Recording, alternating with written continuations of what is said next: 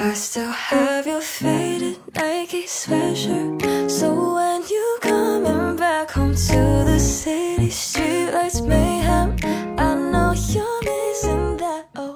新年快乐呀，朋友们！欢迎收听最新一期的《出逃在即》，我是哈刺。我是小乐，那此时此刻呢，我小乐还有帕特里克是分别回到了自己的家乡。呃，虽然这么说有点奇怪啊，例如说我在三亚，但毕毕竟我的家是搬到了这里嘛，那妈妈在的地方就是家乡吧。呃，帕特里克呢，此时也是在上海。为什么说他也是回家乡？是因为过去的一年里面，那帕特里克是离开了公司，就停止了工作，开启了他的环球旅行，也是在春节前是回到了上海。本台唯一一个有工作的人就是小乐女士，是现在是回到了辽源。我们一起祝她新的一年工作顺利哈。对 你有什么想说的吗？谢谢。没有什么想说的，因为这种苦就是只有上班的人才懂，像你们这种享清福的人是感受不到我的辛苦的。我很珍惜这个假期，但对你们来说，你们都是假期。嗯，那这一期是一个闲聊的局啊，就是叨咕叨咕我们几个这个这个在家乡放假过年的一些事儿。那毕竟是过年嘛，那我们也是想让身体和脑子咱们一起都休息休息，就当是朋友们围在一起嗑嗑瓜子儿唠唠嗑哈。这是我们小乐女士的传统艺能。那对了，这边也要提示一句，这周的节目还有下周的节目都是远程录制的。如果说音质有点问题的话，先跟大家说一声抱歉哈，那真是不好意思。那月底的最后一期节目是或者是我跟小乐我们两个见面录制的，呃，内容是什么呢？是免费的互联网渣男啊，互联网黑化渣男渣女，大家的快乐一定不要错过哈。嗯，好的，那这样吧，小乐女士，你先来讲你第一个最近的见闻吧。呃，我先说一下，我自己打断一下自己，我就想说，你这个预告真的连预告了三期，真的好长的预告，敷衍千里，你这个是。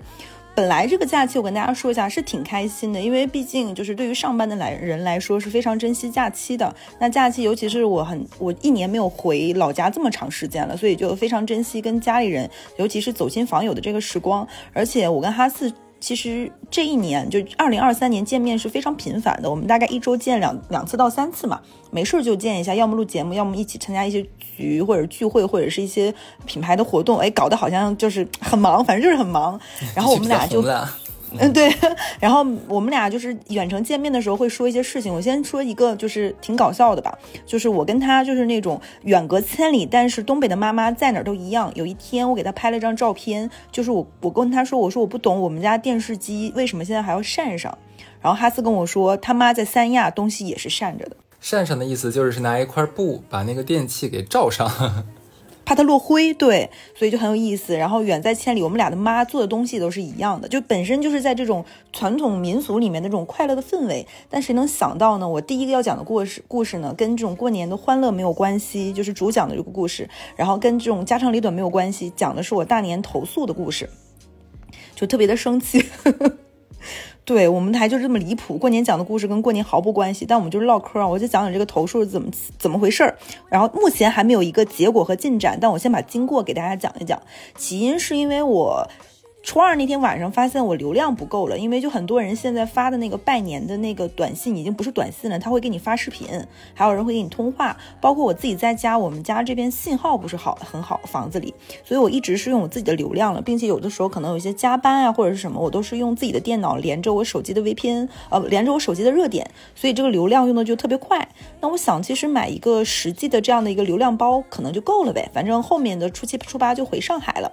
然后我就直说吧，我用的是电信。然后因为我之前打过幺零零零零，就是电信的这个客服电话，它的语音提示告诉我，因为现在的所有的这种你打过去的这种都是智能语音，它不是人工的嘛。他告诉我啊，说说这位小姐，你可以移步到企业的这种官微，都可以自助办理的。那我想那也挺好呀，关注了官微，我可以比较方便。结果我到了那个电信的那个官微的公众号，想要买流量的时候，然后一堆的就是那种什么新人专享福利。虽然我不知道什么样的情况算是新人。人啊，但是他说我不是新人，那我本着我当时就是想尽快的解决问题嘛，我想说那就按旧人的买呗。结果我去买的时候，他就和我说不行，我买不了，上面就提示写着我办理的业务是受限的，我这个号码暂时是没有办法直接购买的，我得前往公众号里面点击添加专属通信管家咨询处理。那说的直白一点，就是说你得添加他的企业微信。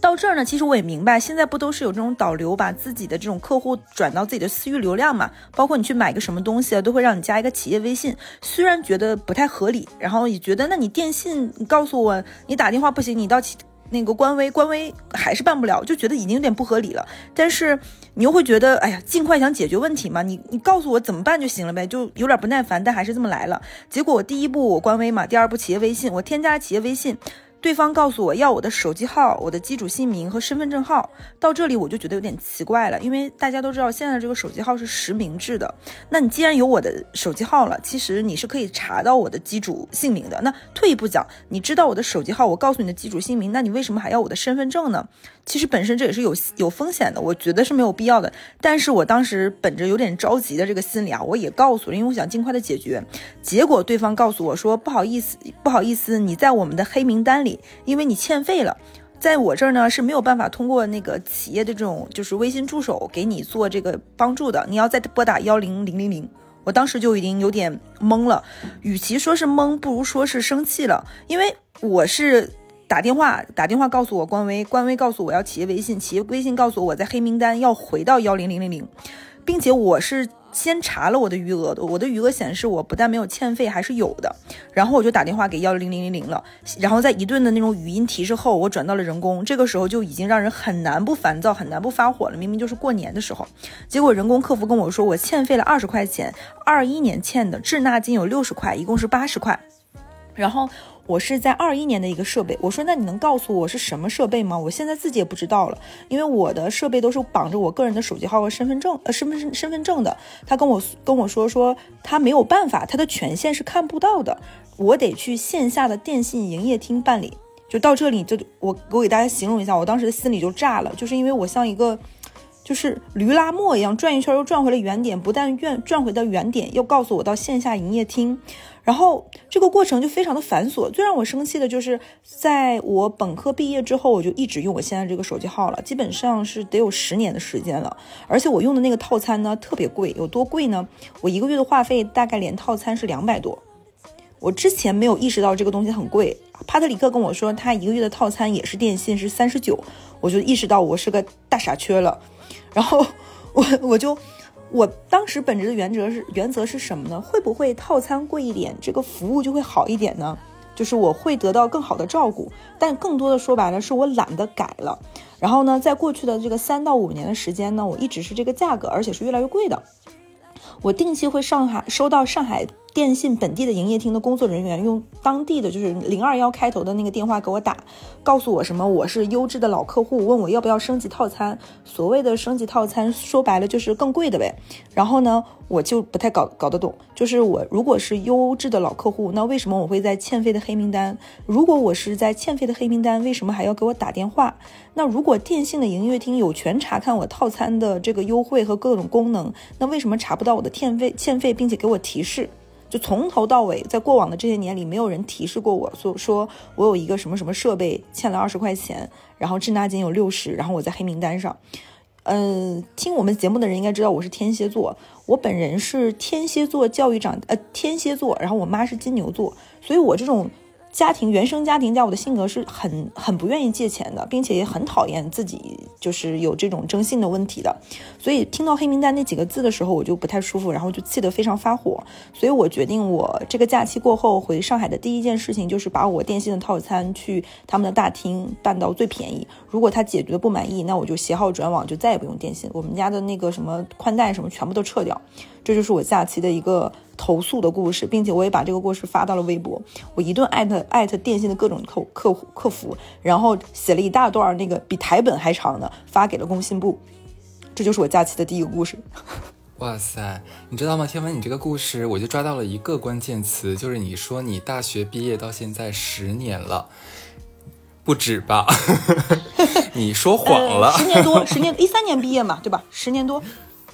OK，你说这个其实最近这种事情还蛮多的吧？我是在年前是发生了一件事情，好像之前也没有在节目里讲。其实现在三大运营商啊，就是联通、移动和电信互相抢客户，希望对方能携号转网，这个事情还蛮普遍的。直到有一天是我碰到了。其实我在碰到这个事之前，我是不知道他们是原来是可以这种抢客户的啊。那天我是接到了一个呃，自称是因为我用的联通，联通的这样一个客服人员给我打电话，就说啊，我的这个号码怎么怎么样，然后说可能呃有一个更好的套餐，更划算的套餐，然后他基本上说的是价格是我原来的呃只要多加十块钱，但是我的流量可以甚至要就是假如说翻个五倍，翻个六倍这样子，然后通话时间也怎么，反正就很划算。哎，我心说这这感情好呀，我说那你帮我直接是提交处理好了呀。他说嗯不好意思，我这边就是权限不够，那我帮你就记录下来您的这个意愿，稍后呢会有我们的工作人员联系你，然后帮您来办理，甚至可以说就直接是上门来办理。呃，我说那也行，我说你先让他联系我吧。大概隔了两个小时，那我就接到了另外一个男性的这样的呃自称的客服的给我打电话，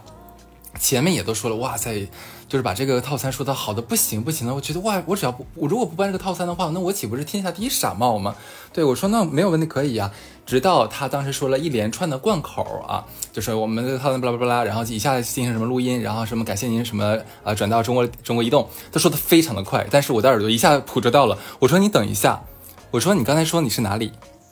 他说啊我是客服。我说你是哪个通信的客服？他说我是中国移动。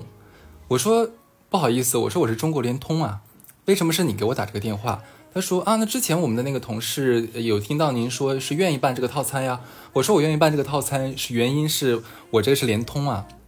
他当时没有跟我说说要变成这个中国呃移动啊。他说哎先生，你听我讲，现在就是携号转网是非常普遍的事，十个人里面九个都要干这样的事情的。对，如果就是怎么说呢？就是我们现在给您讲人，因为您是优质客户嘛，所以我们非常想争取到您巴拉巴拉一旦一顿说。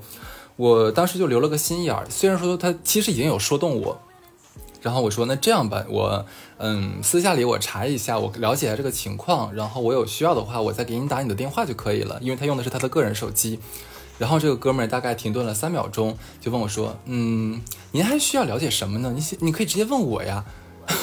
我说我不知道我要了解什么，但是我至少我要在网上看一下这个携号转网有什么坑啊之类的东西。他说怎么会有坑呢？那您刚才听了我说了又又一顿安利我。我说好了，就这样吧，因为因为已经很晚了，我就不想给你讲了，就挂掉了。直到我就是一搜那个小红书上面，哇塞，真的很多人这种携号转网其实都是坑。原来他所谓说的前面那个好处就是这个套餐有多好，其实有可能是现在的活动的呃，就活动时期会有这样的一个好处。可能你办完之后，下一个月你上面他说的所有的好处都是没有，都是取消的，所以这个资费甚至要比你原来的还要贵。而且第二点，第二坑是什么呢？有可能你携号转网的时候，你之前还办理了其他的附加的业务，如果这个时候你选择了就是没有到期就携号转网，是要赔偿一笔钱的。那这个钱，这个所谓的呃让你携号转网的这个人，他们是不管不负责的。所以说，而且如果说后面你交转网发生了一切什么问题，例如说信号不好啊，或者说是有什么呃延时啊，计费出现不明的情况，你再联系他们，他们是不接你电话，甚至不给你回复的。这个也是我们碰到的一个坑。所以这边的话，我也是跟大家也是简单的介绍一下哈。对，那你最后我们我们今天这一个就简简直把三大运营商都得罪了。呃，没有得罪吧？那他们的确是现在干的这种事情啊，就抢客户，这个这个，你上上网一搜，这种事情不要太多。对，OK，那小乐讲了一个假期投诉的事情，那我这样，我这边是准备了两个。有一个轻一点的，有一个料重一点的。重一点的我先放后面，我们先说轻一点的。就今年你只要打开那个抖音啊，或者是各种社交媒体上面都会说一件事，就说，哎，今年三亚不行啦，今年三亚完蛋了，已经没有人去三亚了，今年三亚非常的冷清。它后面配的视频就是那种啊，拍个商场呀，或者说是拍这个海滩啊，就是寥寥无人的这样子。嗯，我当时来之前，其实我也以为是三亚是不是可能来的人比较少了，因为我的信息获取渠道也是比较 也是从网上嘛。直到我来了三亚之后，发现其实人真的很多，人真的很多。到底是谁在宣传三亚人少？他是为什么这么说？这是什么阴谋论？我们不清楚啊。那我要说的是，事情是发生在昨天的，也就是大年初三。我的一个呃旅居日本的朋友，那他正好正好啊，他已经很多很多年没有回国了，他正好是来海南玩儿。我发了个朋友圈，就大年三十那个年夜饭的朋友圈嘛，他就看到我的 IP 地址显示的是三亚，然后他就立刻私信我说：“哎，你在海南？”我说：“对，我在我在三亚。”他说：“太好了。”我说：“他说我回国了，我在海南，我可以去找你。”哎，我说那行啊，真的挺好。我我们两个已经是差不多也是五六年没有见面了。然后觉得说能在三亚碰面，哎，还挺开心的嘛，对。然而，然而，就是大家可能无法想象啊，就是你们知道这段时间三亚的市区打车有多难吗？我当时是我们两个约好了一个地点啊，大概是中午的十一点，是在呃某某地吧，某市中心的某地见面。我就打，我当时打开了滴滴和百度地图，就是两个 A P P 同时来叫车，没有开玩笑，真的没有开玩笑。我大概叫了半个小时，一辆车都叫不到。而这个时候呢，因为我跟我朋友一直发微信嘛，他说他已经就是车到了三亚境内了啊，他当时也是坐车来的。我其实就很急，那毕竟是人家来看我。我是不想不想让人家来等我的，所以呢，我就寻思，那我就再加点钱吧，我就升级一下，增加一些车型。不开玩笑啊，三公里，一共就三公里的路程，我加到了五十六块钱，还是没有人接单。我这时这时候其实我又等了将近二十分钟，十多分钟这样子。最后我实在没有办法了，我心一横，我就直接把所有的车型全部都选上了，包括最贵的就是九十八块钱三公里。您猜怎么着？就我一共叫了一小时二十多分钟，一台车都没有叫到。就是正常情况下，可能有接到你的单的，然后觉得你远或者怎么样，他就把你取消，连这样的单都没有。但是，我我必须要就是说一嘴啊，就是我家真的不偏，我们家离三亚的主干道迎宾路只有一点三公里的直线距离，就绝对不是偏的。但是那就是这两天真的就是叫不到车。最后呢，就是我的朋友他是先到了我们约定的这个地点。而而他到的时候，我还在我们小区的门口。最后的最后，就是我朋友他当时在那个市中心叫了半个小时的车，打车来到我家楼下，然后这样来见我，就真的，你知道当时我真的是很无语。他看到我的时候，他也很无语。对，然后。他在来的路上的时候，就是把这个事情就问他那个司机嘛，然后司机给的答复是说，现在的网约车主要是集中在像海棠湾呀、亚龙湾这样的酒店区，市区的车反倒是很少的。那如果想叫车的话，是必须一定要加价的。如果不加价，那你就加价也不可能，也不一定能叫到车。如果你不加价，那是一定叫不到车。这是当时司机的一个反馈。他呃，他当时就是那个朋友就发给了我们把这段话，我就说，那你帮我再问一下司机，那为什么九十八块钱三公里我都叫不到车？那个司机当时回复是这样的，就是九十八块钱那个是豪华车型，但是在三亚。豪华车型是仅仅出现在酒店区的，就市区是没有豪华轻车的。不管你加多少钱，怎么叫，其实你在市区都基本上叫不来豪华车。这个也是我们长了一个啊 tips 吧。所以我跟我这个朋友，我俩前前后后在三亚一共大概用了两个小时，才在这个三亚市区相见，是这么一个情况。所以就是呃，网上的很多人可能看说三亚没有什么人来，这两天其实还是有很多人在往三亚进。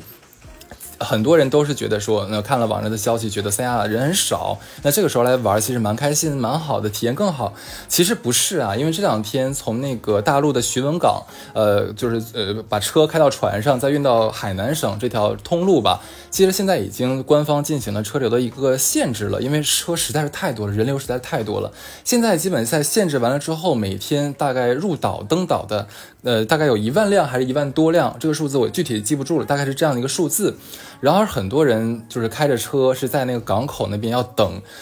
甚至要等到一天，然后可能才能登船到达到这个海南岛上。所以朋友们，如果你们这个时候想来三亚的话，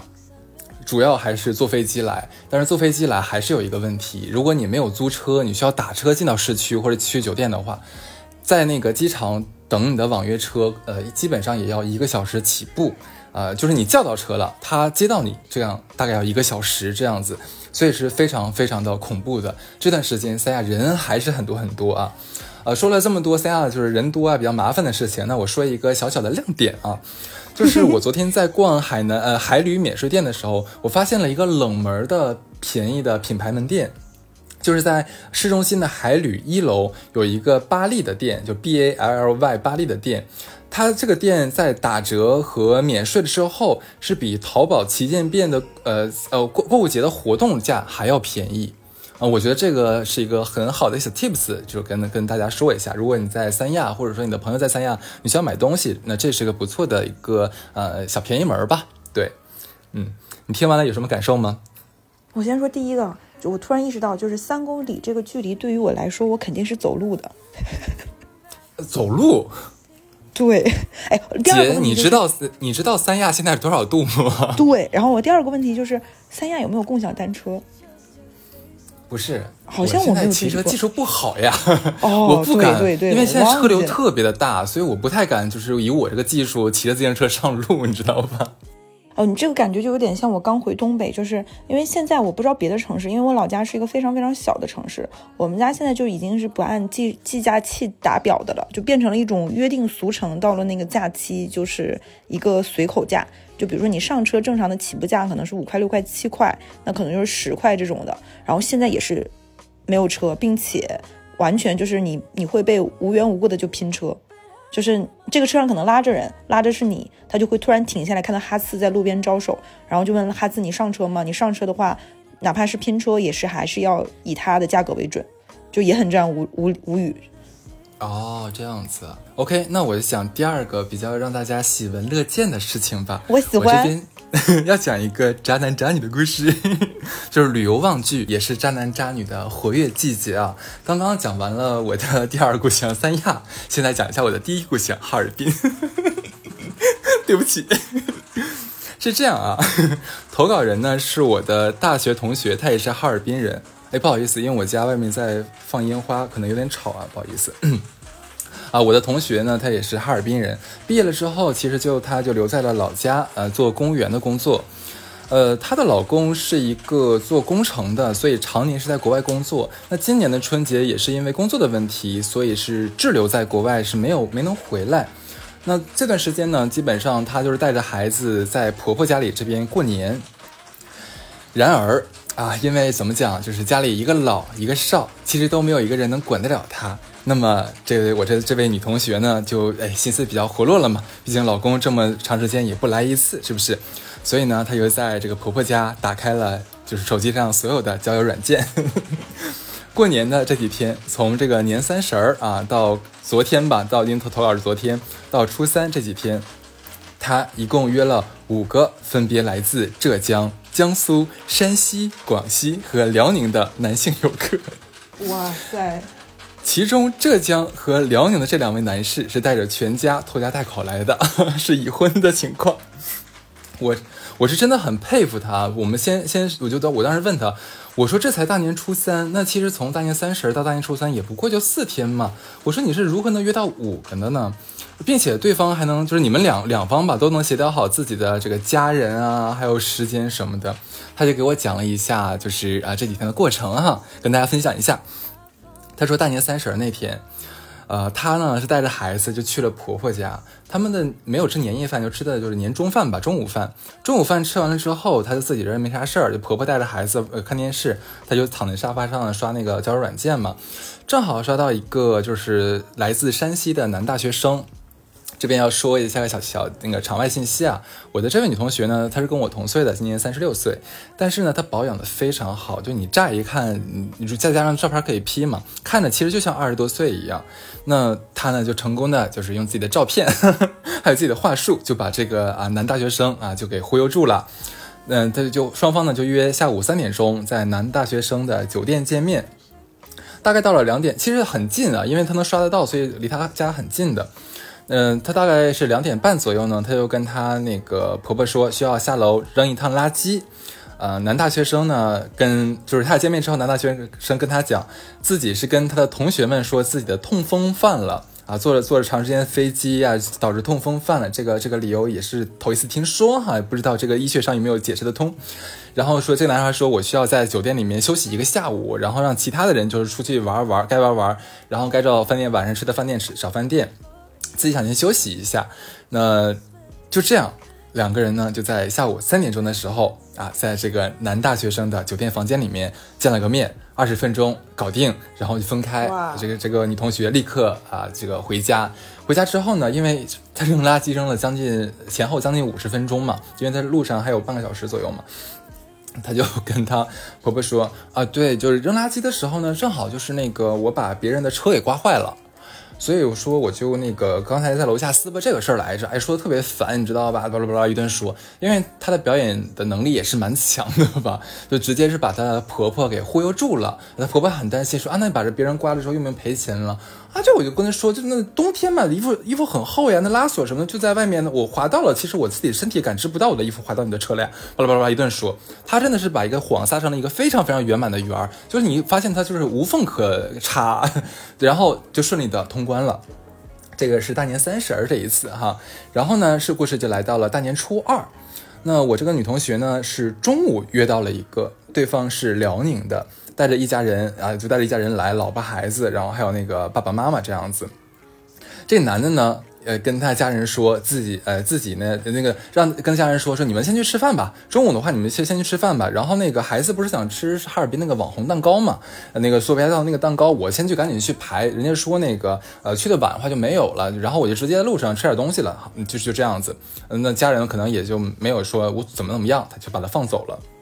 其实，这位男士他并没有走。他只是把所有的家人送出去之后，他又回到了酒店的房间，房间等待我的同学上门。但是呢，就是过程其实也是很快完成了。就我同学反馈说，对方的表现非常的一般。然后我同学觉得说，反正我都已经出来了，那出来之前呢，也是跟婆婆撒谎啊，撒谎出来的。既然已经撒了一次谎了，既然已经有这个呃在犯罪了，那就不如说就让这个谎有值得一点。所以呢，他就在酒店大堂里面继续刷软件，刷到了第二个。第二个呢，也是在这个酒店里面的，就是我们刚刚讲的这个江苏的男性友人。然后呃，怎么说呢？就是我同学啊，这个这个觉得说第二个还算可以，至少就两个都不是他最满意的，但至少两个加起来呃，可能达到了他满意的这样的一个分数吧。对，就是大概就这样吧。反正一天有的时候一天一个，有的时候一天两个，反正一共四天的时间里面，他一共约了五个。然后我说，为什么说你你平你这段时间要这么密集的做这种事情呢？他就说，正好是因为很多南方的朋友 现在都来哈尔滨了，然后然后很多人呢就酒店呢住在他 住在他婆婆家的附近啊，附近有很多的酒店。他说，哎呀，那你说这个这么好的机会怎么能错过呢？对啊，毕竟上一次去南方可能都七八年前了，就是也是蛮想吃一吃南方菜的。他说他不说婆婆。然后对，然后呢，她又说，那我就正好老公也不在，就她觉得她老公应该能原谅得了她，毕竟她跟她老公相识的时候，其实两个人也都是各自出轨，然后最后走在了一起。对，各自出轨走在了一起的，所以她觉得说，即使是被她老公知道了，也也无所谓的。我觉得她觉得她老公是可以理解的，因为她相信她老公在国外也没有消停着。她唯一呢，就是这个谎撒的是给自己的婆婆撒这个谎。因为她希望就不要节外生枝，虽然她跟她老公在这个感情上面都不是什么好东西，但是呢，就是对外的时候啊，还有对自己家里人的时候，对长辈的时候，还是想维持一个体面的啊，这个怎么讲，公务员的这样一个形象。然后我说，那这个故事，我说你是希望我在节我在节目里讲吗？她说对。因为我的同学非常非常满意自己的战绩，因为四天约了五个来自不同省份的，真的是五湖四海啊。嗯，他觉得特别的骄傲吧，他想跟我投稿，他想他他还跟我加了一句，他说：“你问问你的听众还有谁？” 我说：“就是你的不要脸呢，就是咱就说打住吧，我会把你的这个不要脸的战绩呢跟我们的朋友们讲一下，当个乐子，但是没有人会学你。升最后赶紧升华一下，对。”呃，这个渣男渣女故事你觉得还可以吗，乐女士？因为你毕竟是本台就是渣男渣女的主要的这个责任人。我我当时就我听完你刚刚跟我说，他最后不是说问还有谁吗？我就觉得你这个同学应该听一下我们的付费节目，他就会想到我应该是讲过有一期的那个渣男渣女是讲武大郎专场，记不记得？就我有一个学长的老婆，然后在酒店一个月开房几百次。啊，那北京那个是吧？我记得。对，我觉得他要跟那个，他要听听那个，就是能跟他媲美的，就是这个人。啊，他有他有付费买咱们的这个节目，然后他他的战绩可以秒杀咱们的很多渣男渣女，不遑多让是吧？不遑多让，但其实我我要说，他可能只是在这个数量上面比较取胜，但其实在故事的丰满度还有文学性上面，其实还是不行，有差强人意的。对我希望他在就是就是不要脸的路上呢，可以就是走向正道，咱就是是首先啊，第二呢，我就希望如果说真的就是已铁定铁了心了，就说就是不要脸，就是想干这种事情，就想背着老公背着孩子干这种事情。那我希望下次的话可以给我们写一个就美好美丽的稿子，至少在我们在读的时候能给大家美的享受。对，OK，我这我是这两个故事。然后我接接着说你这个故事啊，就是她不是说这事瞒着她那个瞒着她婆婆嘛，其实她老公也不是什么好东西嘛。然后我突然想到，就是我来了就北方之后，有的时候在家闲着无聊会刷一下那个短视频嘛，你会发现可能那个短视频的算算法里，它会结合你的地点定位来做一些推荐。就我在上海和我在吉林，其实刷到东西是完全不同的。那天我跟哈次也说了，我在我老家我会经常刷到刘老根大舞台、乡村爱情故事解读，然后以及湘绣的四次婚姻都分别是跟谁结过结婚的，就是这样的一些剧情。还有说什么谢永强最爱的是他的果园，还有那个谢广坤为什么这么这么这么魔怔，就是这样的一个剧情。然后还有一个抖音上有一个很疯癫的号叫于小慧，我不知道大家听没 听说过。辽宁的那个。对，呃，吉林的，他是。啊，吉林的，你老乡啊？对，对我老乡。然后那个于小慧就是就是丁钩鱼最简单的那个鱼，大小的小慧就是贤惠的惠，大家可以搜一回搜一下。它是没有什么剧情的合理性的，但它主打的就是一个剧情毫不合理。他们他的每天拍的就是他们家饭桌，他的第一视角旁边坐着他妈，镜头外的那个画外音像 BGM 是他大姨。然后他可能他大姨他就会先介绍一下今天他们家做的饭菜是什么什么什么，每个菜名起的就很离谱。然后。在饭桌的时候，他妈他大姨可能会说一句：“哎，慢点吃，这个烫啊。”然后他就会进行一段即兴的表演，就非常的抓狂。然后就是那种，那种饭桌上爸妈看到一定会气到给他一顿打的。然后他妈也非常的配合，就他妈就会给他一顿非常下手非常稳准狠的那种胖揍。然后他大姨的话外音就是说：“你打孩子干啥？孩子爱吃啥吃啥嘛，孩子爱咋吃咋吃嘛。”我就想把这句话送给一下你那个同学，就是爱吃啥吃啥，爱咋吃咋吃。这孩子爱咋出咋出呗，孩子爱咋出给出给呗，对，爱咋整咋整呗。对，因为我感觉我的这个同学，她跟她老公，其实我觉得，呃，当然结婚之后啊，肯定是就相约彼此都要就守护这份爱情，守护这份婚姻。但是呢，其实呢，两个人都心照不宣的决定说要过一段这种开放式的关系。当然啊，如果说两个人都在同一个城市，如果都在哈尔滨的话，我相信还是会嗯避免很多这种情况发生。但是呢，她老公就是在结婚，没过了两三年吧，就是直接是外派到了国外，这就给他俩创造了就非常非常必要的这个就是理由和环境，就两个人都觉得说那出轨是必须的了，对他们两个来说，他俩是觉得忍不住的。只是呢，他俩就是在打电话呀什么的时候，哎，两个人有一个很好的默契。绝对不会提及此事，绝对不会问对方，因为他们知道，如果问了对方，对方一定会反问回来，这个时候自己就下场就很难堪了，对不对？所以两个人都保持着，就是每天只是问问孩子呀，问问家里呀，然后互相嘱咐一下多穿衣服呀，多喝水之类的东西，从来不会问对方有没有在外面啊有什么不不雅或者不良的动作。这个点就我还觉得挺有意思的。你讲完这个，我要给你讲一个，就是我过年回家，就是大家都会觉得，就是爸妈那代人，就我也讲个渣男渣女的故事，但是这个渣男渣女故事我是从哪儿听到呢？是在家庭聚会里听到的，就是。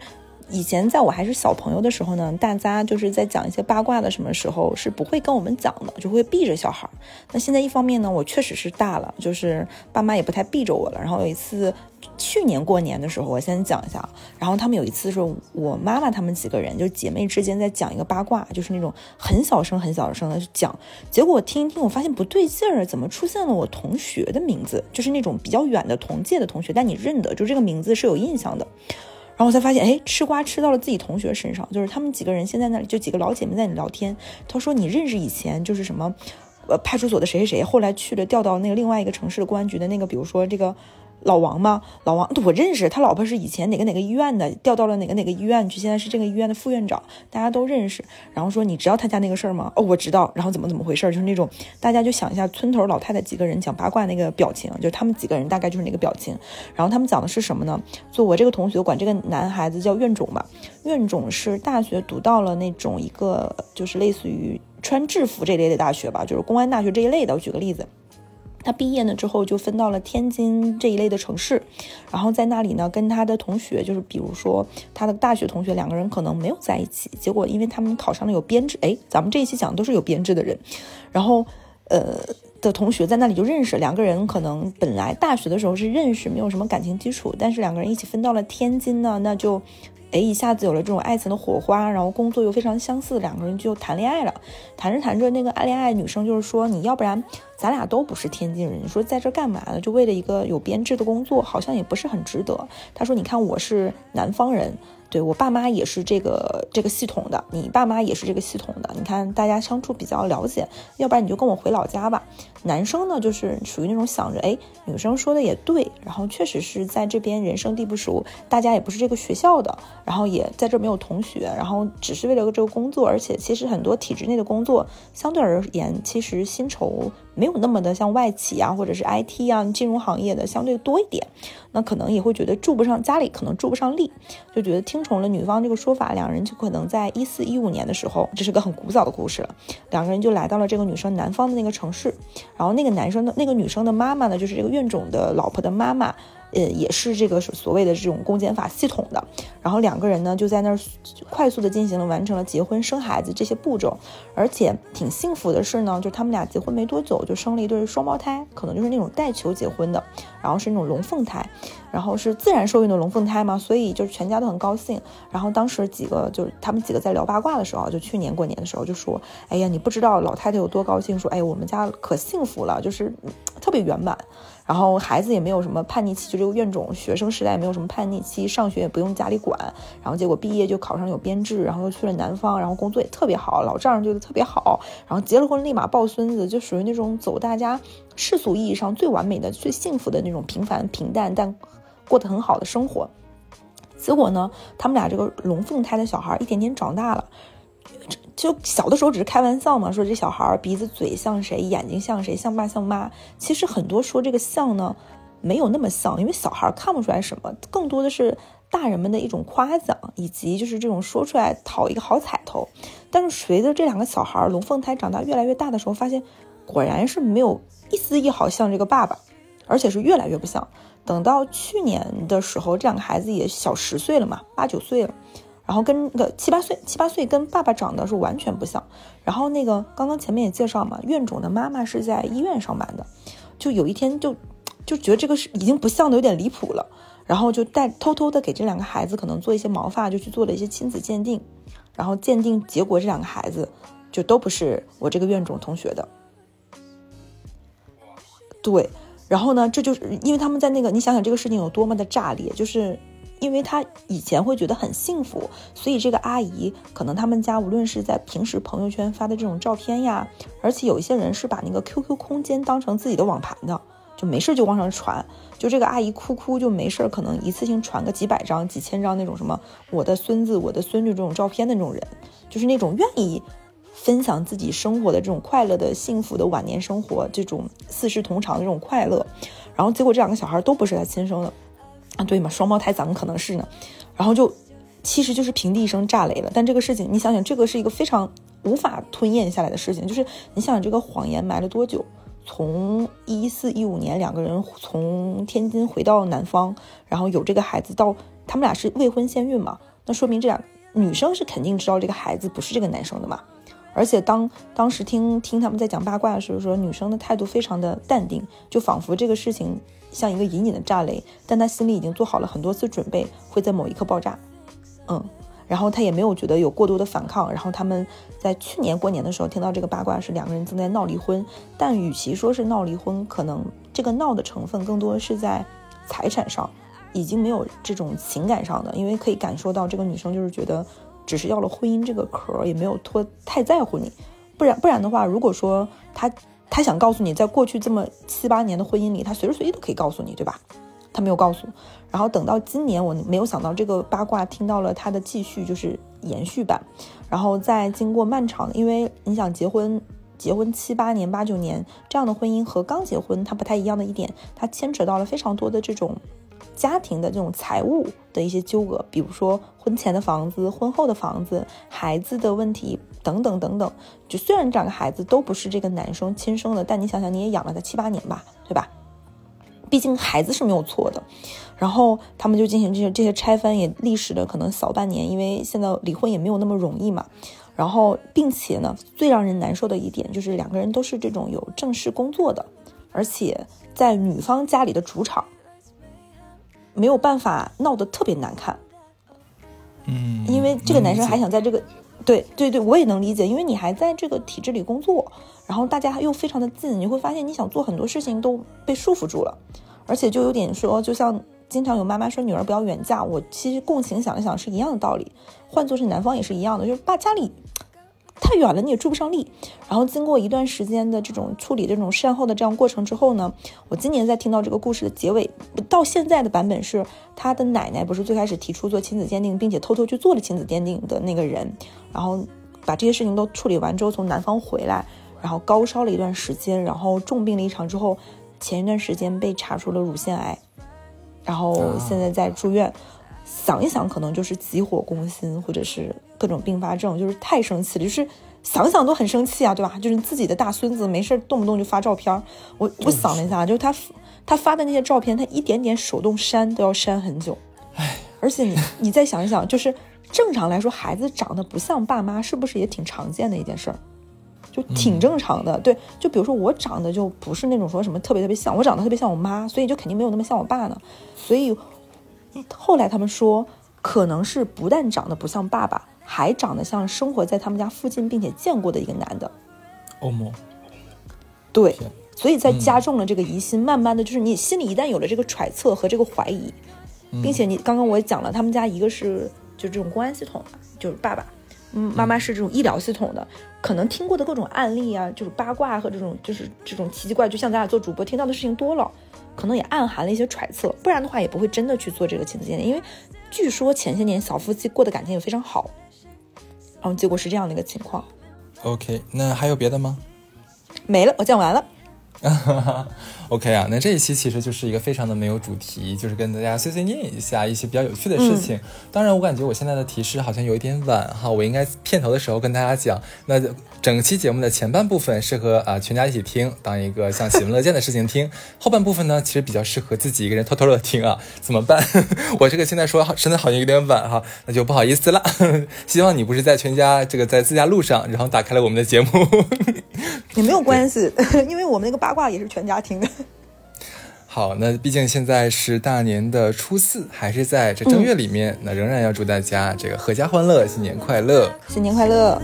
嗯，那这期就这样喽，拜拜。好，拜拜。